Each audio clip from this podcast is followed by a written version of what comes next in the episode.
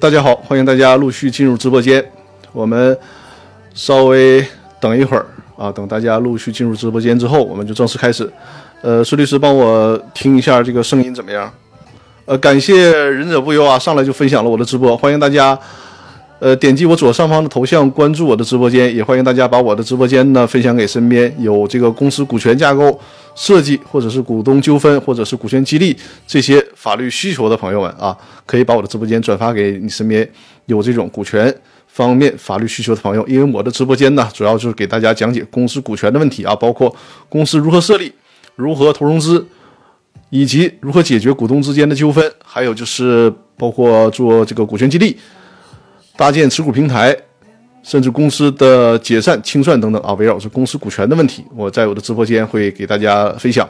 我的直播间呢是每周日晚上的八点，每周日晚上的八点和大家来分享直播。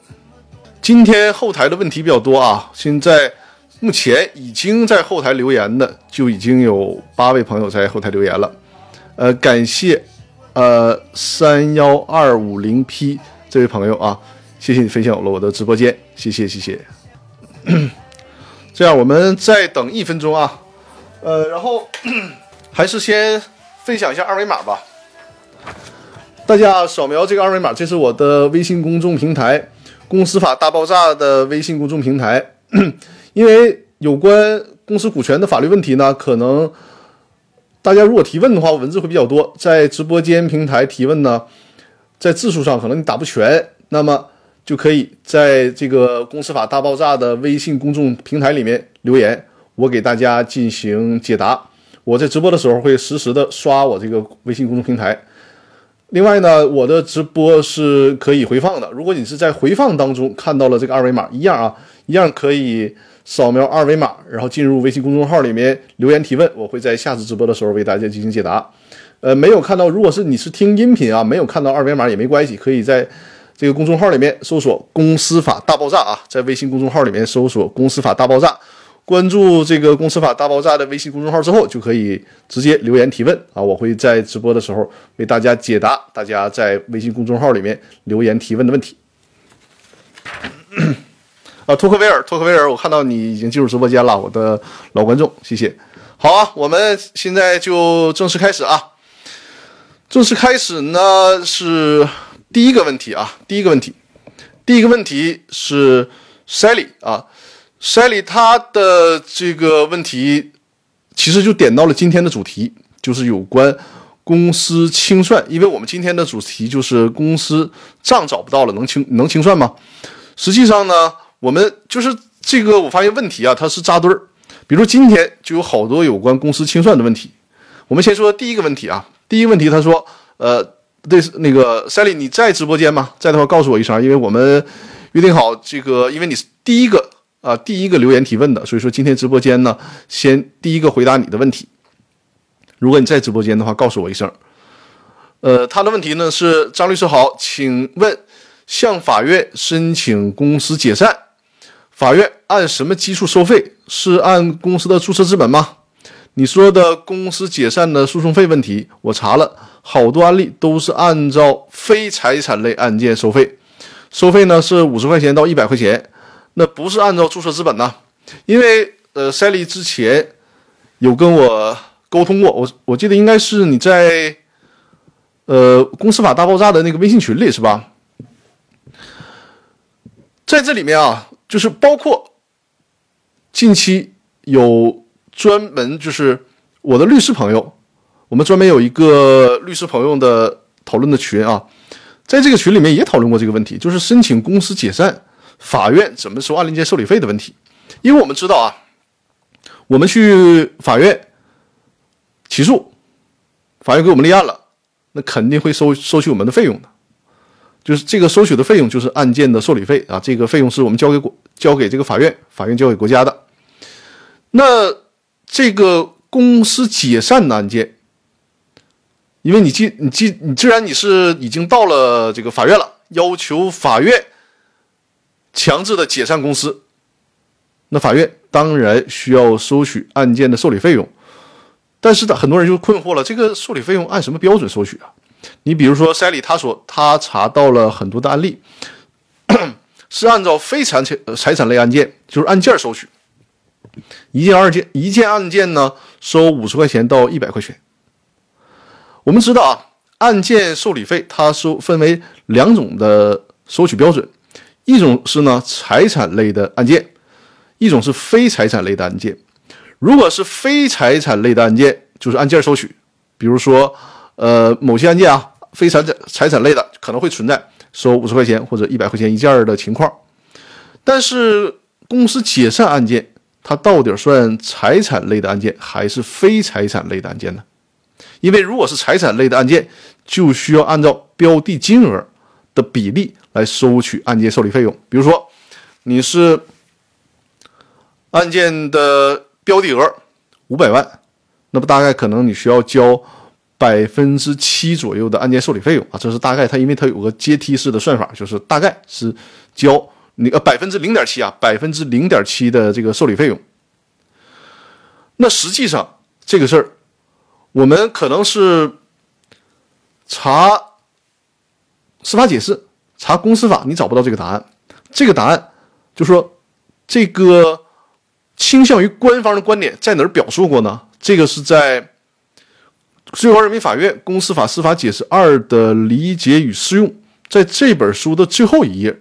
最高法院提到过这个问题，因为啊，这个公司清算类案件，一个是公司解散案件，一个是公司清算案件。实际上呢，从最高法院的观点看来看，都认定为是财产类的诉讼案件，就是最高法院认为它不属于非财产类的案件，应该属于财产类的案件。所以说呢，是需要按照标的金额的百分比来收取。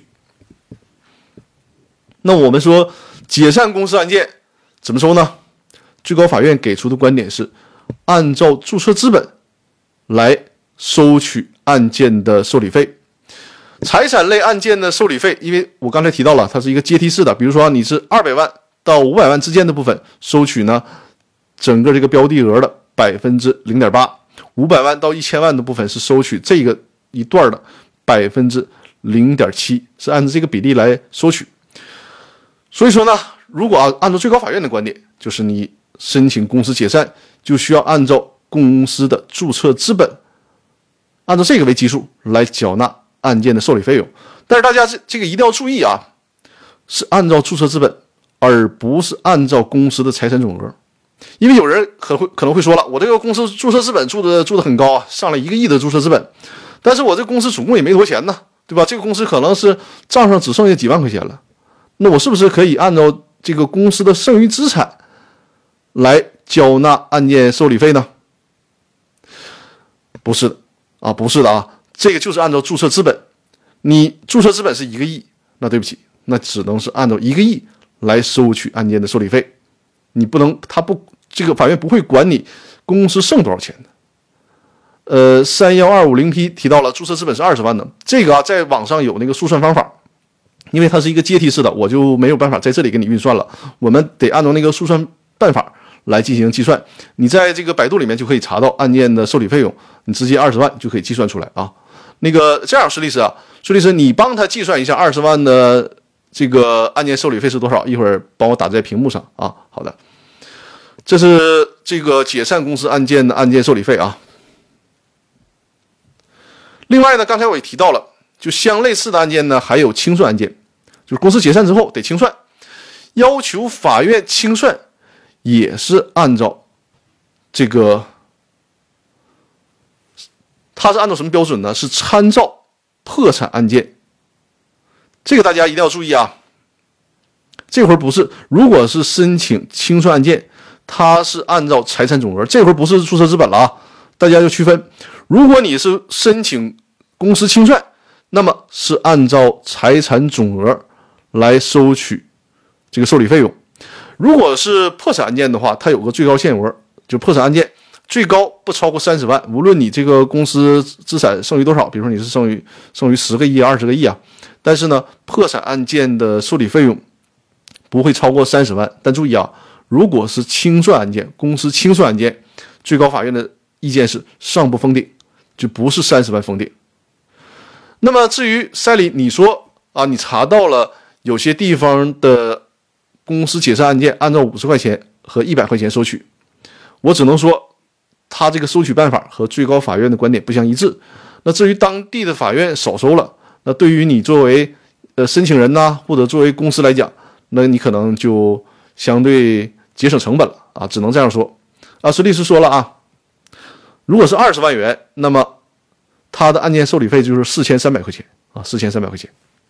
这个大家听懂了吧？就是首先你要区分是解散公司案件还是公司的清算案件，而且无论是解散公司案件还是公司的清算案件，都是按照财产类案件来收取案件的受理费用。啊，仁者不忧也查到了是吧？四千三百块钱对的二十万就是对应四千三百块钱。呃，赛利亚，我不知道你在不在直播间啊？因为我跟你约定的是八点钟开始就回答你这个问题，所以说，呃，我觉得你应该在直播间。如果在的话，就告诉我一声，这是对你这个问题的回复。就这个问题回复的原文啊，实际上是在最高院《公司法司法解释二：理解与适用》这本书当中的最后一页。表述的啊，包括解散公司案件和公司清算清算案件，案件费、案件受理费用如何收取？最高法院已经给出了明确的意见。好，那对于这个问题的回答，我们今天就到这儿啊。对于这个问题的回答，第二个问题，呃，第二个问题呢是呱呱。另外，我们在直播间的朋友，如果有什么问题啊，也可以随时在直播间留言，因为直播间留言呢。是最快捷的。我之所以让大家在微信公众号里面留言，就是因为，如果你问题很多，可能在直播间，呃，打字可能打不全。当然了，如果你是有这个简短的问题啊，就直接咱在直播间里留言提问就可以了。这样的话，互动性会更强。我看到微信公众号好像有两个新的问题，是吧？好的，我看到微信公众号里面有两个新的问题，呃，没关系啊，因为我们这个为了公平起见。咱们得按照大家留言的时间顺序来进行回答，按照大家留言的时间顺序。呃，呱呱同学，你在不在直播间？我看到你刚才好像又提了一个问题，是吧？我先回答你之前留言的问题啊。呃，呱呱同学说呢，啊，在，好，太好了，太好了。我就是特别希望大家提提问之之后啊，能守在直播间，咱们随时在线互动解答。呱呱的问题是说，张律师好，本周请教一个问题。有个公司破产重整，我们作为一组普通债权人进行分配方案的表决，按照表决规则，我们不同意这一组是肯定不能通过的。但是呢，被清算组通过了，我们提了异议也没有得到有效处理，最后还被法院裁定通过方案并终结清算了。维权的话，哪种方式比较好？告谁啊？应该告谁？另外呢，是不是适用侵权时效三年的规定？首先啊，呱呱，你的这个问题里面让我很困惑，有些概念你没有搞清楚。就是如果是破产案件，它是不存在清算组的，它应该是破产管理人。我不知道这个是不是你在表述当中有错误啊？如果它是真的是破产案件，是不存在清算组的。另外呢，你说这个重整的方案，重整的方案被法院通过了，怎么还结算呃这个终结清算了呢？因为破产啊，如果对于破产案件想要终结的话，它是具有这个法定要件的。如果不具备法定要件，它是不可以这个终结的。因为你的重整都已经方案都已经通过了，然后法院会去判这个终结破产程序，这个好像不太对吧？这你可以在直播间解释一下啊。呃，如果咱们假设说啊，就是这些破产管理人。没有按照规则来，损害了其他债权人的利益，那么呢，你们可以依据这个企业破产法的第一百三十条，来要求破产管理人承担赔偿责任。当然了，既然是赔偿责任，肯定是要受到诉讼时效的约束的啊。就是如果你这种情况可以起诉破产管理人，法律依据就是。这个企业破产法的第一百三十条，给大家念一下这条的规定啊，就是管理人未依照本法规定勤勉尽责、忠实执行职务的，人民法院可以依法处以罚款；给债权人、债务人或者第三人造成损失的，依法承担赔偿责任。因为你说这个法院裁定终结，只有说这个重整计划被终止了，就是这个重整计划进行不下去了，而且呢，破产人呢也没有财产可供分配了。在这种情况下，法院才会裁定终结破产程序。所以说，我不知道你的这个问题里面，你是不是有没有搞清楚的地方？你可以，因为你正好在直播间嘛，可以随时在直播间给我留言啊，提问。好，我们看一下第，哎，我等会儿啊，我把这个微信公众号里的留言记录一下。好，我们看一下第三个问题啊，没事儿，呱呱，你的那个问题你随时可以在直播间或者是在微信公众号里面给我留言。第三个问题，呃，厚德载物，厚德载物说。呃，老师你好，建议您开展一些关于破产法的讲堂。现在破产法也很火，是的，只是说我现在的在喜马拉雅 FM 的公司法大爆炸呢，还在主要讲公司法这一块儿，因为公司法这一块可讲的实在是太多了。我现在围绕着公司法司法解释二，就是有关公司的解散和清算这个问题在讲解，而且呢，我公司法这这个就属于。呃，公司法大爆炸音频的第五季的内容了，而且大家在下周收听我的公司法大爆炸的音频的时候，会发现啊，我把这个第五季的内容还得延长。为什么要延长呢？因为我把第五季我在下周就会把公司法司法解释二解释二全部讲完，但是呢，我还需要讲就是最高法院的那个有关清算的会议纪要，那个也非常重要，还得把这个清算的问题讲透。我的讲课计划呢，就是从喜马拉雅 FM 的角度啊，讲课计划就是彻底的讲完有关公司的这个解散和清算的问题之后呢，我会给大家讲公司法司法解释三，因为公司法司法解释三对于解决股东之间的矛盾问题以及股东出资的风险问题，也是一个很重要的法律规定。尽管司法解释三，公司法司法解释三它有一些地方啊。与现在的公司法的认缴制度有一些嗯冲突的地方，但是整体来讲还是有必要让我们去了解的。只有我讲了公司法司法解释三讲完之后，我后续才会继续开这个有关企业破产法的课程。所以说这个可能时间还会很长一些啊。当然了，你在这期间如果有任何破产的问题，你可以在直播间进行提问，或者是呢通过线下的方式啊，线下的方式就是。呃，这个跟我联系预约咨询时间，甚至包括有关破产的问题，也可以找到我和我的专业团队啊，给大家提供这方面的法律服务都可以。呃，呱呱说，终结我只是记得在裁定里面提了一提了一句，主要是清偿方被管理人通过了啊，清偿方案被管理人通过了，完了法院审查也同意了。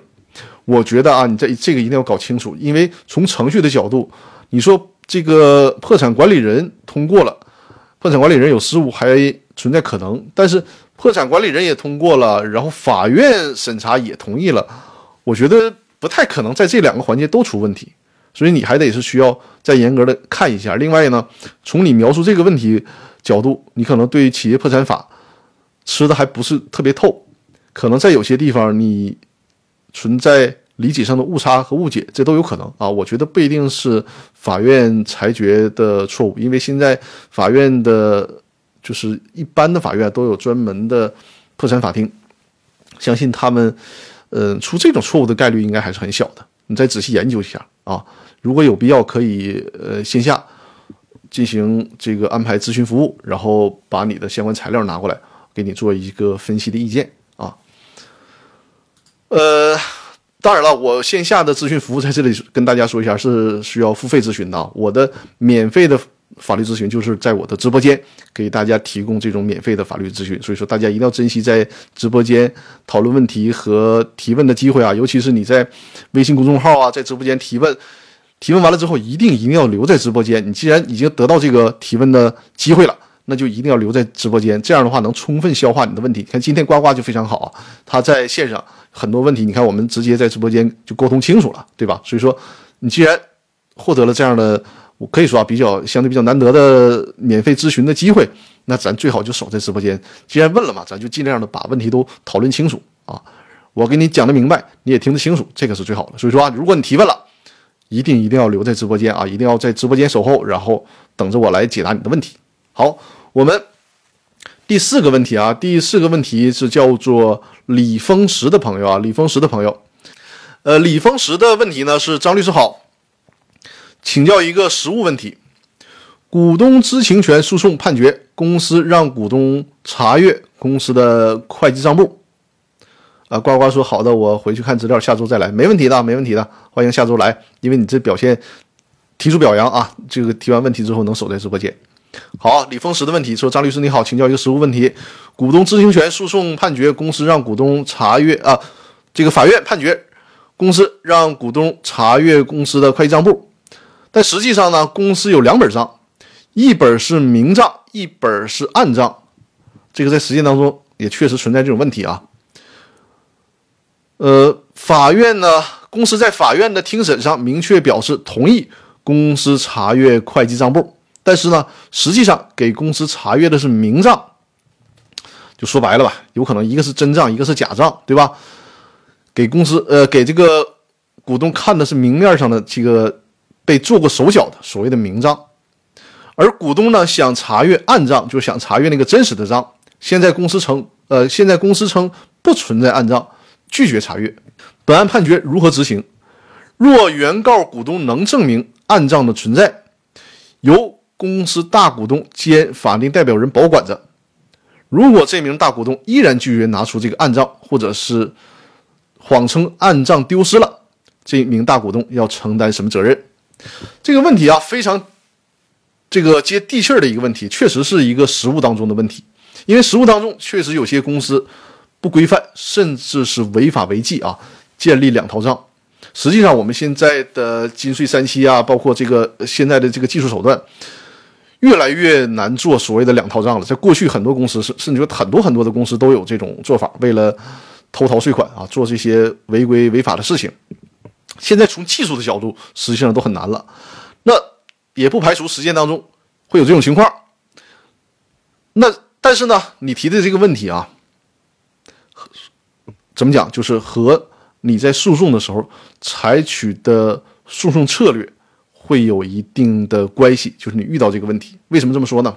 因为股东知情权，我在很多的在包括在那个音频讲座里和我的公司法大爆炸的视频精品课里啊，专门讲过。目前公司法规定。股东只能查阅会计账簿，而且还仅限于有限责任公司的股东啊，仅能查阅会计账簿。因此，我们诉讼的时候，尤其是我给客户代理的这个股东知情权案件，我一定一定主要打的是什么呢？打的是扩大适当的扩大股东知情权知情权的范围。就是我给客户代理，你想想，法律明确规定了这个股东可以查阅会计账簿。如果你律师只是说，到法院提起诉讼，我说我要查阅会计账簿。实际上我，坦率的坦率的讲，就是这个律师在这里面发挥的作用就没有显现的那么明显。我们要意识到这个问题啊，如果仅查阅会计账簿的话，如果大家对财务知识有点了解，或者说大家本身就做这个财务这一行的，就会明确，就会非常有深这个深刻的体会。你光看会计账簿很难看出看出这个问题来。所以说呢，我代理客户做这个股东知情权案件。主要重点的工作就是说服法院要在一定程度上去扩大股东知情权的范围，就是我们去力争能够除了查阅会计账簿以外，还要查阅原始凭证和记账凭证，因为你只有同时查阅会计账簿和原始凭证、记账凭证，你才能去核对这个会计账簿里面的内容是真是假。所以说，你看你提到的这个问题，有一个明账，有一个暗账，实际上就什么意思呢？给你看的那个账。有水分，甚至作假了。但是你是要说让法院，尤其执行局、执行部门，你说我要查明账，他我要查暗账，他给我的明账，法院是没有这个能力去区分的。法院只管审判，他没有办法去区分你这个公司到底提供的是明账还是暗账，是真账还是假账，对吧？你这个不能苛求法院。你之所以会遇到这个问题，就是因为很可能你的判决书当中判决你。仅能查阅会计账簿，而没有判令你可以同时查阅原始凭证和记账凭证，导致你没有办法核实这个账的真伪。实际上，如果你能在判决当中争取到同时查阅原始凭证和记账凭证，你就不，你就根本就不怕他拿出所谓的明账，也就是不怕他拿出这个假账，因为什么呢？拿出假账之后和这个原始凭证、记账凭证对不上，那就说明他这个财务造假。你就会有下一步的维权手段，甚至这个维权手段可以达到刑事的手段手段，比如说涉嫌挪用资金呐、职务侵占呐，对吧？因此说啊，总结你的问题就是，你很难让法院去区分说他给我的这这个账不对，他应该给我提供这个暗账。呃，你法院呢应该协助我去查他的暗账，嗯，这个我觉得太难了，对法院也是一个苛求啊。呃，再有呢，如果你真的掌握了这个大股东这个法定代表人他掌握的两套账，我建议呢，你可以去税务部门进行举报。而且呢，如果这个股东他存在着销毁会计凭证的行为，甚至是构成刑事犯罪的。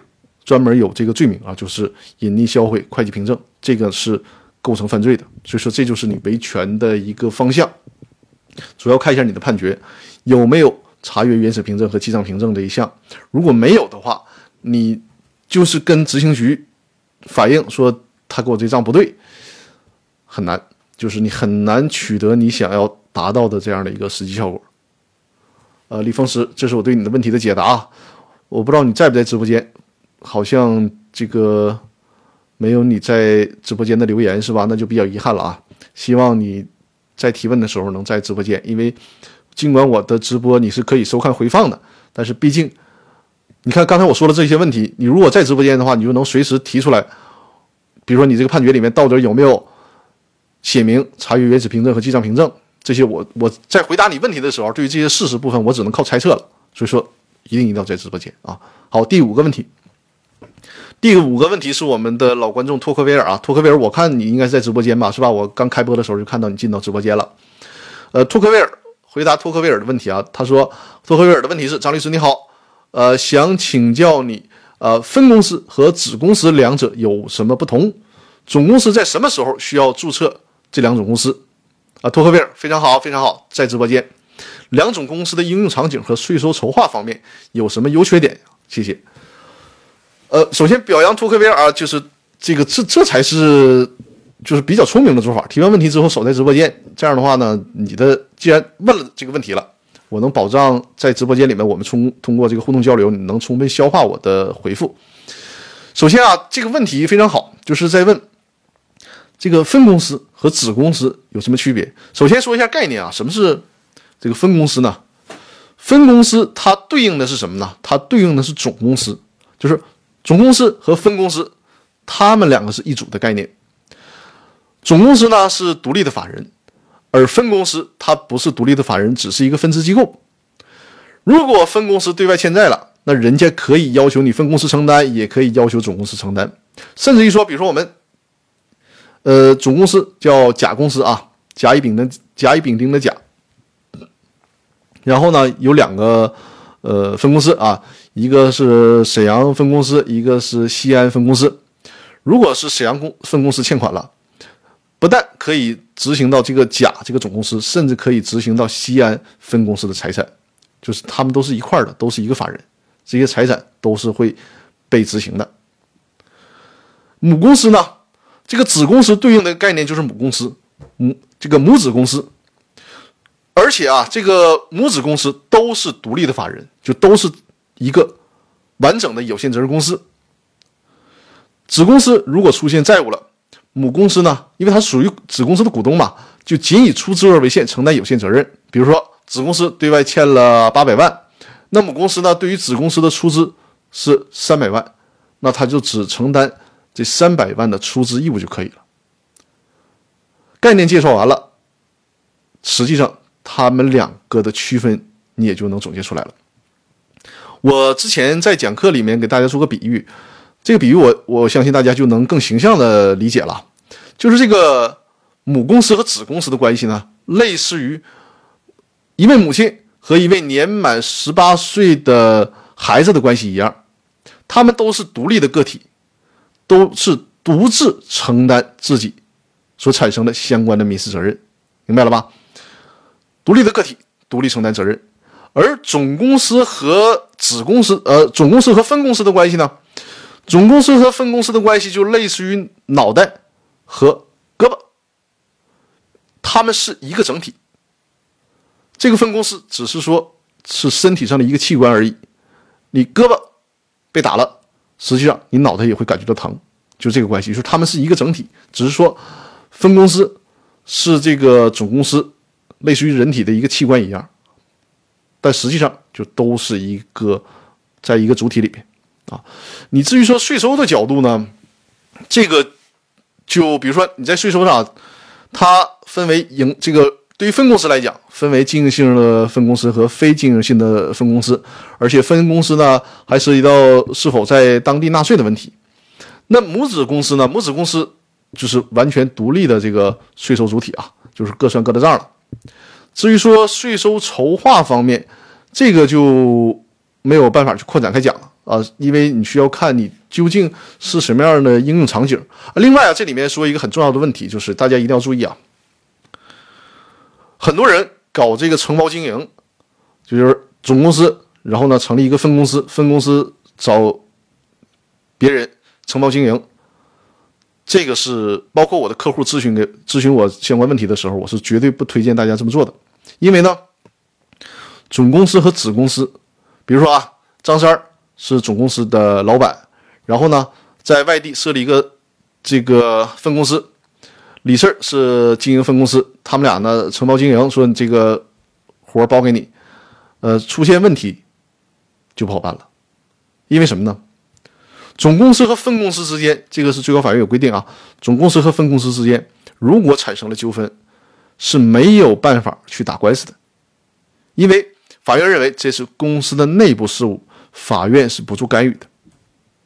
所以你看，你如果是通过总公司和分公司的关系，你搞所谓的承包经营，那遇到麻烦事儿了，你们之间产生纠纷了，都没有办法去法院进行诉讼，所以说这就是一个很糟糕的问题啊！所以我不推荐大家就是通过总公司和分公司的方式搞所谓的承包经营，因为他们一旦发生纠纷是没有办法通过法院裁判解决的，还是成立这个母子公司的关系比较好，各算各的账，彼此独立。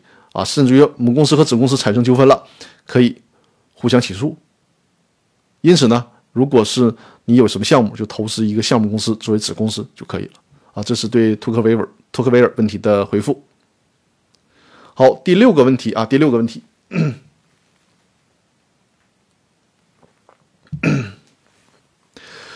第六个问题还是 Shelly 的问题啊。啊，托克维尔说：“谢谢张律师，不客气，不客气啊。”这个你看，这就是在直播间的好处啊！就一定大家提完问题要在直播间啊。好，赛丽的问题，赛丽啊，我都回答你第二，你的轮到你的第二个问题了。我不知道你有没有赶到直播间啊？呃，他的问题是说呢，张律师，我还有个问题啊，就是公司的一部分账本被一个股东，这个股东呢也正好是公司的监事，而且呢已经涉嫌到职务犯罪啊，职务侵占罪和挪用资金罪，被这个股东呢。就是一部分账本被这个股东拿走了，但是呢，他不承认，就是一口咬定说没拿。我们知道被他呃，就是我们知道是被他拿走了，但是呢，又没有他拿走的证据。在这种情况下，法院判决了公司解散。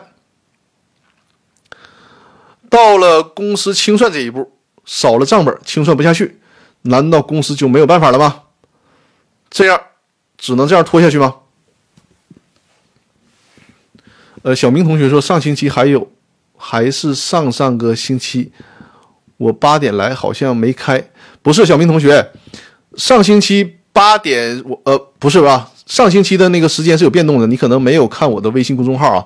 上星期我是周五的时候和大和我的一个保险界的大咖啊，我们搞的联合直播，所以说上周日就没有进行直播。呃，赛利啊，赛利的问题，大家我再复述一下赛利的问题啊。就是说，他的这个公司的其中一个股东把账本给藏起来了，而且呢还说啥不承认。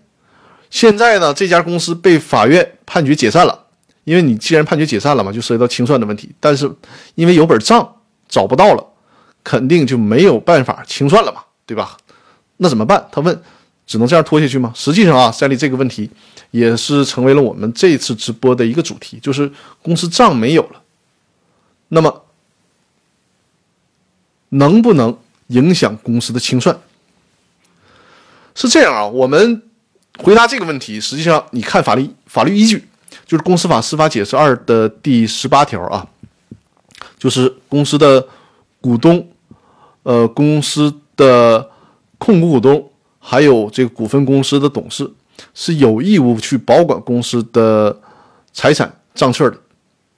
如果因为公司的财产账册丢失了，导致没有办法进行清算，那么债权人主张这个相关责任人对于公司的债务承担连带责任的，这个是会得到法院支持的。所以说，如果你财务账册导找不到了，导致的后果就是股东或者是相关的责任人有可能要对公司的债务承担连带责任。另外，你这里面提到了，你说。你们很肯定的认为这个股东把财务账册给藏起来了，那你们就可以报案呐。因为刑法的第一百六十二条之一啊，一百一百六十二条之一，就是这个罪名就是隐匿、故意销毁会计凭证、会计账目、财务会计报告罪。所以说，如果你们很有把握，怀疑这个账就是被他藏走了，我建议你们走报案的途径啊。再有就是，你的这个问题的核心，账本找不到了，因为公司清算，它的主要活，这个清算的活是什么呀？就是说清理这个公司有哪些资产，还有哪些债务，该还钱还钱，最后是如果剩资产了，该分钱分钱，但是账都找不到了，那怎么确定公司到底有哪些资产，到底对外欠多少钱呢？因此说，遇到这种情况，很多人就会认为，那完了，这这个公司就清算不了。就得一直拖下去了，实际不是的，这就涉及到了我在大下周要在这个音频课程里面给大家讲到，就是强制清算案件工作座谈会的纪要。这个纪要的第二十八条里面就明确规定了，就是即便公司的有一部分财产或者是账册找不到了，即便是存在这种情况。也不能说你这个清算案件就久拖不决，可以就已经就是可以就目前啊能找到的财产和能确定的债权债务来进行清算，就是有什么先弄什么。至于没有的那个部分，比如说你还剩一点那么这一部分就可以以这个没有办法清偿为由呢，终结清算程序。终结之后怎么办？就是回到。我提到的那个公司法的司法解释二第十八条里里面来，就是债权人可以要求相关责任人来承担连带责任，明白了吧？就是不是你财务账册找不到了，就这个公司就永远不能清算，一直拖下去了？不是的，就是现在有什么就清算什么，至于没有那部分或者是算不清那那部分，终结清算程序，然后呢，找相关责任人承担连带的偿还责任，就这个意思。啊，所以说这是对 Selling 你这个问题的回复啊，就不代表公司财务财务账册找不到了就永远无限期的拖下去了，不是这样的。冤有头债有主啊，你这个责任人你导致的账册找不到了，你就要承担责任，然后呢清算程序终结。至于说公司现在有什么财产，先拿这些长财产该该还债的还债，如果有剩余该非该这个分配的进行分配啊。呃，自然而然说张律。母公司的特许经营范围，子公司可以用吗？这个是没有办法使用的啊。如果是总公司和分公司，比如说你提到的包括特许经营的这个特许经营范围啊，因为特许经营也是需要审批的嘛，包括了一些最典型的是建设工程企业的这个施工资质，这些呢是总公司和分公司之间，因为他们是一个法人嘛，所以说这个是共享的。但是呢，母子公司因为是独立的法人，好处是呢。互相不必承担过多的责任，但坏处是呢，就比如说你母公司有建设工程资质，不能当然的子公司也享有啊，就是这个关系。所以说你的这个问题就是这个特许经营的范围，子公司不是当然取得的啊。这个例子其实你可以，呃，就是形象的比喻，比如说母亲和儿子，这个母亲呢有律师资格证啊，不代表这个儿子就必然。他就可以享有这个律师资格，不是的啊，你这还得自己考去，自己努力去，就这个意思。好，我们看第七个问题。第七个问题，我一位朋友叫李道奇的啊，他他的就五个字，他说阿里的处罚是不是想让我讲一下阿里巴巴被处罚的事儿啊？呃，这个问题它从目前我的了解，应该它不属于这个公司股权的范围，所以说我也没做过多的研究啊。如果你有什么和公司股权，你觉得在这个处罚当中和公司股权有哪些具体的问题，可以在留言进行提问。好，我们接着来看第八个问题啊，第八个问问题，你看，就是我们事先留言的已经八个问题了。刚才我刷后台，好像后台还，哎呀，应该新增加了大概两到三个问题，所以咱还真真得抓点时间。今天时时间挺晚，山里是吧？你看来晚了吧？来晚了吧？我特意嘱咐你啊，我说你这个你的问题。第一个就是你的问题，让你来早点，怎么还能晚呢？这个批评啊，咱不说了吗？八点开播嘛。第一个问题就是你的问题。哎呀，行啊，那你看回放吧。但是多少会影响你这个呃提，就是就是收听问题的效果，因为你的就是所有的问题，包括我刚刚啊解答的是你第二个问题也解答完了。没有办法，我们进行互动了，你只能看回放啊。下次再提问题的时候，一定要守在直播间啊，而且是每周日晚上的八点，这个时间是比较固定的，除非有特殊情况。有特殊情况呢，我会在呃微信公众号里通知大家的啊。没关系啊，下次就一定要守时啊，一定要守在直播间。好，我们看第八个问题，呃，这位朋友的名字叫 Y 啊，字母 Y，他说呢，张律师你好，向您请教，第一个，呃，现实中。公司会计账簿的妥善保管义务主体包括哪些？是否包含股东？第二个问题，因会计账簿丢失而不能清算的民事责任到底有多大？呃，债权人可否以此为由向责任人主张全部债权呢？呃，三里啊，你的运气还不错啊，因为我虽然之前回答了你的问题，已经回答完了，但是呢，恰好这个叫 Y 的同学他提的问题。跟你的问题很相似，对啊，你看说这个问题你也想问，对吧？所以说你这个还是比较好运气的啊。这个问题很相似，而我而且我也觉得好像吸引力法则吧，就我每次直播 很多的问题啊，就比较集中，比较扎堆儿，挺好啊。首先，这个会计账簿谁有保管的义务呢？我们你要说从公司法里面找条文，你很难找到这个法律条文，对吧？我们能想到的就是从这个日常的呃，就基本的常识判断。作为公公司的财务人员，肯定是有义务去保管好这个相关的财务账册的。除此之外，谁有义务呢？实际上，我们这个就从司法解释里推导就可以了。公司法的司法解释二第十八条里面规定了，就是这个包括公司的主要财产呢、账册啊丢失的责任。这里面提到了，就是有限责任公司的股东、股份有限公司的董事和控股股东。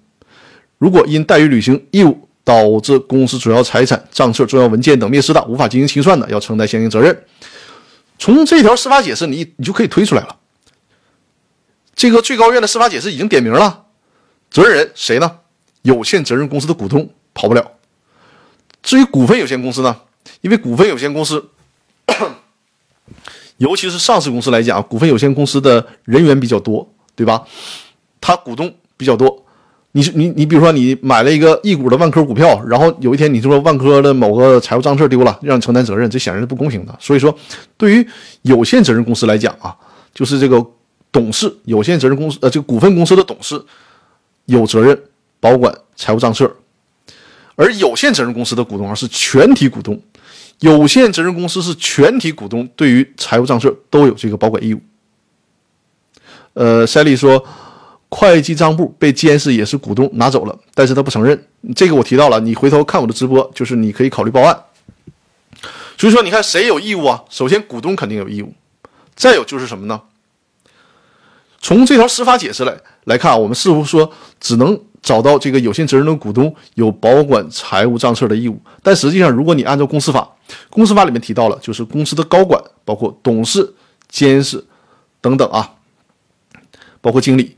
这些高管呢有勤勉义务，所以说，如果从公司的内部规则来讲，如果你比如说你公司规定了这个财务账册，我虽然是有限责任公司，但我就是交给公司的执行董事来保管了，那么执行董事没有保管丢失了，执行董事要承担责任，因为什么呢？是因为根据公司法的规定，你这个作为公司高管有勤勉义务，既然公司交给你干这个活了，好好保管公司的财务账册，你给弄丢了，你就要承担责任。这是对你第一个问题的回复啊，外同学。那这个财务账册，你说？我就丢了，就找不着了，能咋能能咋办呢？这个后果可以说是很严重的。因为呢，财务账册、财务账簿丢失了，就意味着就是 Sally 提到的那个问题啊，这个公司没法进行清算了。但是 Sally 啊，我对你那个问问题的回复里面也提到了，财务账册丢失了呢，不代表公司就是这个清算永远会久拖不决，不是的，就是有什么可以清算什么。如果实在没有办法清算了，那就会终结清算程序。终结清算程序之后会怎么样呢？会产生一个后果，就是责任人谁是责任人？有限责任公司的股东、股份有限公司的董事和控股股东要干嘛呢？要对公司的我这个 Siri 怎么出来了？要对公司的债务承担连带责任。对，赛利说的对，是连带责任。就这是特别一个麻烦的事儿啊，财务账册丢了。如果公司正常清算，甚至破产，股东都不怕，因为什么呢？因为是以出资额为限承担有限责任。比如说，你股东出资一百万，你公司呢可能欠了一千万，但是你作为这个出资一百万的股东，就承担一百万的出资责任。但是呢，你有限责任公司的股东，公司财务账册弄丢了，这个时候呢，人家申报债权一千万的债权，你拿不出账册，没有办法证明公司有多少资产，说不清楚这事儿，那对不起，你虽然出资义务是一百万。你要对这一千万承担连带清偿责任，也就是说，你本来是承担有限责任的，现在成了啥了？成了承担无限连带责任所以说啊，麦同学，我不知道你在不在直播间啊，因为没有看到你在直播间留言，这是对你问题的这个回复啊。因此说，总结来来看啊，你的最后一个问题问的是说，债权人可是否可以以此为由要求责任人，呃，承担全部债权？是的，你可以要求责任人。就是有限责任公司的股东、股份有限公司的董事和控股股东啊，要求他们来承担全部的这个债务，明白了吧？呃，赛里围绕这个问题啊，如果有什么没有听懂的，可以随时咱们在直播间进行提问啊。这是对直播开播之前在微信公众号里面已经留言的朋友的提问啊。在我直播的过程当中，还有新的留言，咱们赶紧抓紧时间给大家解答一下啊。呃，稍等一下，直播间的新的留新的留言啊。呃，呱呱，呱呱的留言呢说：“张律师你好，呃，还想起来一个事儿，比如有限责任公司的股东持股三十，你指的是应该是三十万是吧？对应的出资是三十万，然后现在对外转让股权，推荐是这个股东先实缴三十万。”完了，转让对价是二十五万现金和另一家和别的一家公司的股权，大概估价十五万。假设之后股权这块出了问题，相当于只有现金二十五万这块了，会不会牵扯到转让股权的股东？呱呱，你这个问题，我我没有看明白啊，是不是你太着急提问了？你这个没有表述清楚啊？我先猜测着回答一下，你是不是说？呃，持股三十万，然后怎么股权转让对价是二十五万，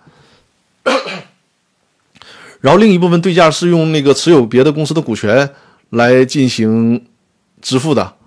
股权转让之后，出让股权的股东是不是还会承担责任？可能是这个意思吧。如果你是没有实缴出资的话啊，没有实缴出资就转让股权了，还是有承担责任的风险的。这个无论是在呃公司法的司法解释三。规定上还是说公司清算制度上都有这种风险，所以说如果转让股权的话，那推荐大家如果从安全的角度啊，最最好是完成实缴出资义务之后再转让股权。呃，呱呱，因为你这个问题啊实在是没有看得太清楚啊，你这个没有表述太清楚，你还是这样。那个如果啊你在直播间啊对，如果实缴以后转让就应该没问题。对对对，看来 稍稍等一下啊。看来我对你这个问问题的猜测还是很准的哈，是这样的，就是如果你从转让股权安全的角度，你最好是实缴出资再转让股权，他跟你这个股权卖了多少钱这个没有关系，你是卖了贵了还是亏了这个无所谓，主要看你这个实不实缴啊。是的，山里多喝点水。呃，我的嗓子哈，可能就是平时只能支撑连续讲课一个小时，这就快到一个小时了嘛，再再过时间可能就撑不住了。多少会有点咽炎，尤其我们北方地区。呃，我我我不知道大家现在那个大家各自地方的温度怎么样。现在我们沈阳晚上的温度大概还是十多度吧，十多度左右晚上的温度。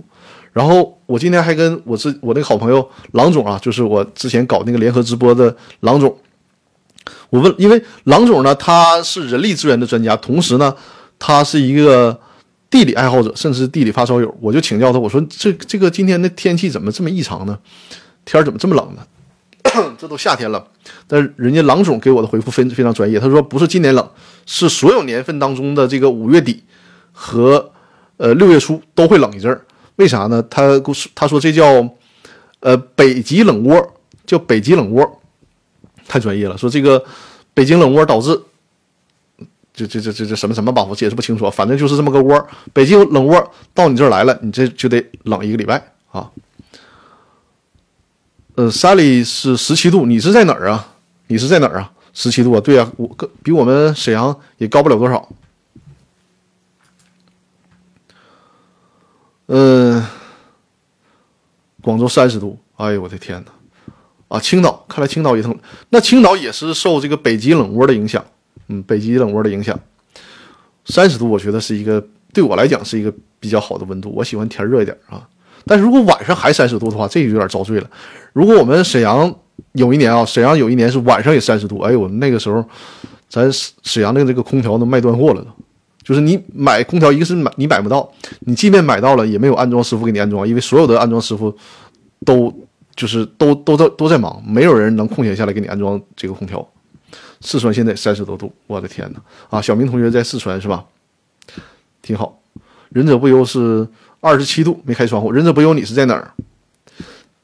郑州都三十六度了，我的天哪！郑州居然比广州还热呀！我的天！我现在这个，因为我我新装修的屋子嘛，就是我特别期望天儿能够热一点，它这样的话它那个充分释放甲醛嘛。结果这天儿一直也没热起来，啊，忍者不忧在石家庄，啊，我觉得这个温度至少都比沈阳强。我们沈阳晚上，我现在啊在屋子里面，晚上我得穿棉睡衣啊，得穿棉睡衣，而且盖被子得盖那种就是冬天盖的厚被子。哎呀，我的天哪，这个温度差异真是太大了，自然而然说是热，汗都没停过。哎呀，我现在就想热点儿。呱呱说昆明这两天热到怀疑人生，别的地方不敢想。昆明不是说四季如春吗？这个我们小学课本都是学这个昆明四季如春的。呃，King 说老师的书书柜很好看 啊，对我我是自挺为自己这个。书柜骄傲的，我只是说，现在最最大的困扰就是挤不出时间把这些书全都看完。但是只要一有时间，我就在看这些这些书。我是在去年的很多，这其中包括这一排是这个胡适文集，这些是在去年的双十一买的，陆续在看。就是有了这个书房之后，我今年这个读书量确实是就上来了。呃，只能待在空调房里。哎呀，行吧。我希望我们沈阳这个温度也赶紧穿到三十度啊，让我让我也享受享受这个热情如火的夏天。咱还有一个问题呢，我先把这个问题回答了啊。王化兵，王化兵同学，你在直播间吗？在的话告诉我一声。王化兵同学，我看到了你的提问啊，我再刷一下微信公众号的后台。呃，王化兵同学的问题啊。他的问题是说，呃，你好，请教一下，公司呢十年前停止营业了，当前处于强制清算阶段。你看，我们这个问题真的是特别集中啊。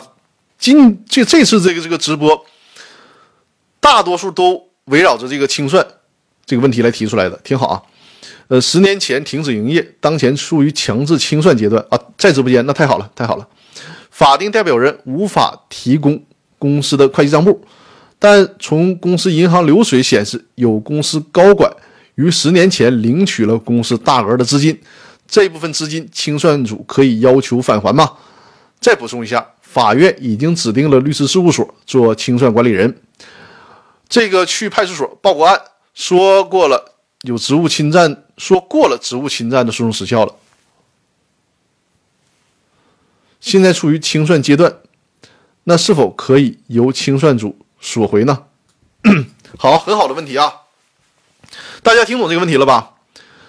呃，这个问题就是说，这个公司啊，十年前就停止营业了，现在呢，就是目前啊，处在这个强制清算阶段。但是呢，因为强制清算阶段是需要法院来指定清算清算组成员的，它不叫清算管理人啊。大家这个概念，管理人是在破产的时候叫管理人，在公司清算的时候就叫清算组，就是法院指定清算组。那通常呢，由律师事务所啊、会计师事务所啊来担任这个清算组的成员啊。那清算组发现一个问题，就是发现十年以前公司有资金被这个法定代表人。是吧？被这个法定代表人或或者是这个公司的高管给拿走了，那这里面肯定涉及到职务侵占嘛。说经过报案，报案呢，这个公安机关认为已经过了诉讼时效了。呃，可能是啊，因为是这样，如果是假如他真构成犯罪，他的刑期在五年以下的，那么追诉期呢是在五年以内。那过了五年，他可能就这个没有办法去进行追诉了。但是我认为啊，虽然我不是刑事，我我不是刑事专业的律师啊，就是如果对于这个，呃，强制就是对于这个职务侵占和挪用资金，如果我们对这个罪名想要做更详细的了解，我可以邀请我们团队的刑事专业的律师啊，我们可以搞一次联播，给大家专门讲解一下这个刑事犯罪的问题。呃，即便是这样，我认为至少公安机关应该去查，就是到底他有没有构成犯罪，而不能说直接报案，然后说。时效过了就不管了，就是你得先查有没有犯罪情况出现。如果有的话，那他过了时效了，可以这个案件做，比如说相关的处理啊。但是你不能说不立案，我觉得这个不妥。但是呢，据我了解啊，现在呃，对于职务侵占和挪用资金这一块，在刑事立案上，嗯，各个地区吧，就是我觉得，嗯，受理上都可能都会怎么讲，都会吃力一些。都会吃力一些，我也不知道为什么。包括我以为我们北方地区是这样，呃，后来我发现很多南方的发达地区也是这样，我就不知道为什么。赛利，你也是存在提到了这个问题是吧？这个不给查啊，不给去侦破。我之前以为我们北方地区可能过于保守啊，后来我问，甚至于说深圳地区啊都会存在这个问题，我不知道为什么。这个怎我们怎么讲？只能是继续走啊，比如说，呃，提出这个。复议啊，或者是向检察机关反映这个问题啊，只能是这样。我也不知道为什么现在对于职务侵占和挪用资金这个罪名的追诉上这么的不给力，不知道，很困惑啊。呃，忍者不由说，如果刚知道，是不是可以从知道的时候开始计算追诉时效呢？呃，刑事犯罪不是这样的，刑事刑事犯罪是从他那个犯罪行为发生的时候啊。但是我继续回答那个王化兵的问题啊。呃，就是说，你刑事案件你可能制约不了他了，时间过得太长了。但是呢，可以追究他的民事责任。民事责任是逃不掉的，因为民事责任是从从知道或者应当知道之日起。所以说，你看你现在强制清算，你才发现哦，原来这个钱我通过强制清算的过程当中，我才知道这个钱被你高管侵占了。那好，作为清算组，可以起诉这个高管，从民事程序的角角度啊，起诉这个高管返还。占用公司的资金，同时呢，要求他再支付这个占用十年期间啊产生的相关利息，这是没问题的。所以诉这个你不用怕过诉讼时效的问题，懂了吧？所以说你王华兵同学，你的这个问题就是你可能走刑事案件，从理论的角度和从实践的角度都很难走得通。没关系，可以把重点放在民事这个民事上，通过民事诉讼要求他返还啊。是的，是的。包括深圳地区也是，因为我的一位，呃，就是分所的同事在深圳地区了解到也是这种情况，我就真的很困惑。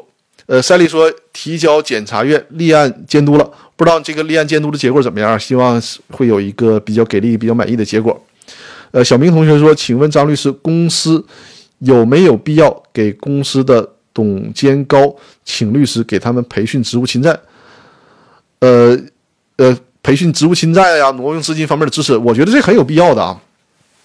像这种情况，确实应该请律师给这些公司高管们讲讲课。就是无知才会导致做错事儿，无知者无畏嘛。所以要让他们知道这个问题的严重性，有必要，尤其让就这个公司高管们知道，呃，自己的行为会产生，如果啊，怎么讲呢，就是违法。犯罪会产生哪些后果？挪用资金、职务侵占这些问题，作为公司高管是有必要了解的。有的时候公司高管可能觉得，哎，这个事儿无非我就是钱挪用了，大不了我返还嘛。实际上，有些情况下就已经构成犯罪了。所以说，小明同学，你的这个想法非常好。如果有机会，是应该请律师给公司高管们做一些刑事法律风险防控的这些培训的，让大家知道什么事儿该做，什么事儿绝对不能做。呃，赛丽说，呃，我在直播间也不方便去念你的这个这个什么了啊，就是这这这个留言了。那我觉得也很无奈，我我真的我搞不清楚为什么，我搞不清楚为什么。但是，呃，鉴于我们是直播呢，咱也不好就这个问题去去深说了。只是说，我觉得我自己也表示很困惑。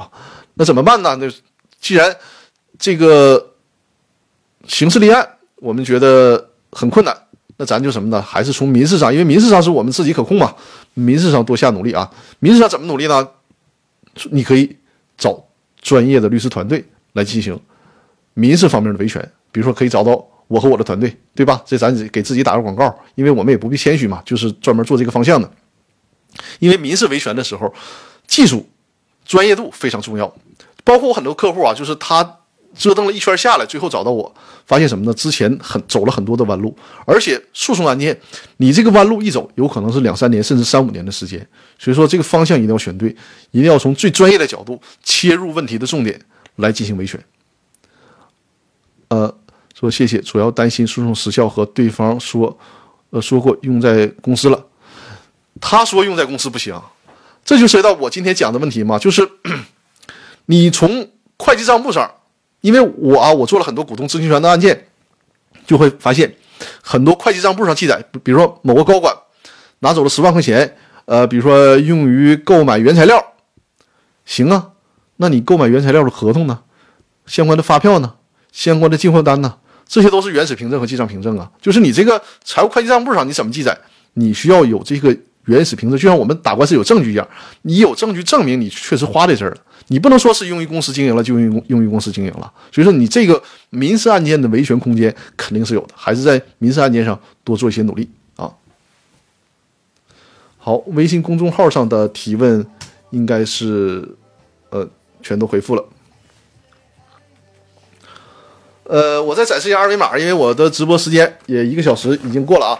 就是如果大家在呃下一周之内啊，因为我是下周日八点直播吧，在这个期间还想到了什么问题，呃，有什么困惑，咱们直接扫描二维码，在微信公众号，就是“公司法大爆炸”的微信公众号留言留言提问，我会在下次直播的时候为大家进行解答。呃，张律师，请问你们团队怎么收费呢？呃，这个你可以继续呃具体跟我联系，因为。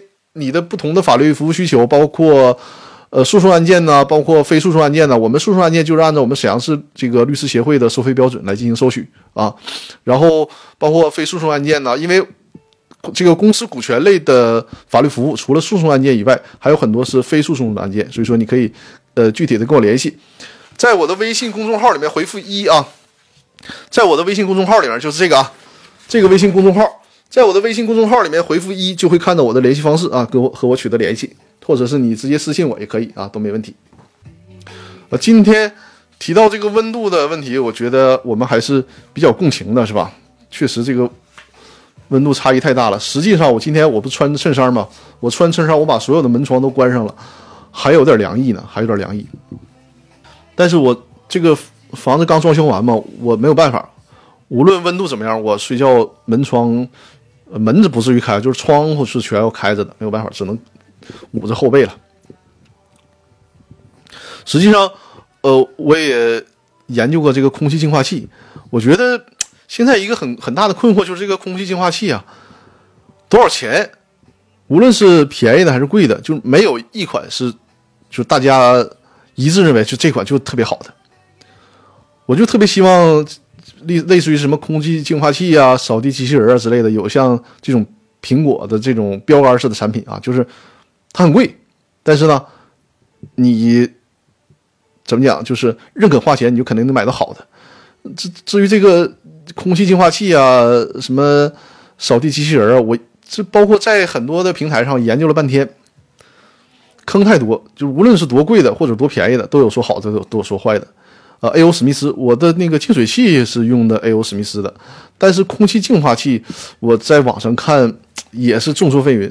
莎莉说卖概念是啊，包括去那个山姆山姆看，就山姆里面最贵的那款，也是什么说法都有，所以说没有办法，这这这怕踩坑。呃，感谢图克威尔送出的礼物啊，感谢感谢。啊，还有朋友刚进入直播间是吧？我的直播间主要是给大家讲公司股权相关的问题。新风系统，我的这个装的是中央空调，当初我特意的没选新风系统。其实开发商交房的时候有一套新风，但这个新风是单向的。呃，新风这个东西。因为我之前也研究一下，坑更多。就是你这个新风系统，首先它这个系统本身好坏是一方面，还有安装。如果这个安装安不好的话，你这个新风系统跟没有一样。所以这个没有办法，后来干脆就放弃了，没装这个新风系统，指望着后续吧找到一个比较靠谱的空气净化器。因为，呃，装这个新风系统牺牲的就是整个房屋的举架嘛，就会牺牲掉这个空间。最关键是你这个新风还不知道到底管不管管不管用。能不能踩坑，就没尝试，就只是装那个中央空调就 OK 了。北方冬天感觉新风挺有必要的，是我觉得也挺有必要，但是你就没有办法去掌握到底哪个好哪个坏。我还有客户来就是咨询我啊，他他就在这方面那个给他别墅出了一套叫什么，类似于这个这个新风的五六十万。结果就是严重踩坑，就就他那个东西，估计能值五六万都不错。呃，塞利在青岛，对。如果真的有那种特别，我所以说嘛，我就是觉得，在这个装修领域啊，家电领域，哎呀，还是没有一家独大。就是比如说有类似于像苹果的这种啊，我就是好好就完了啊。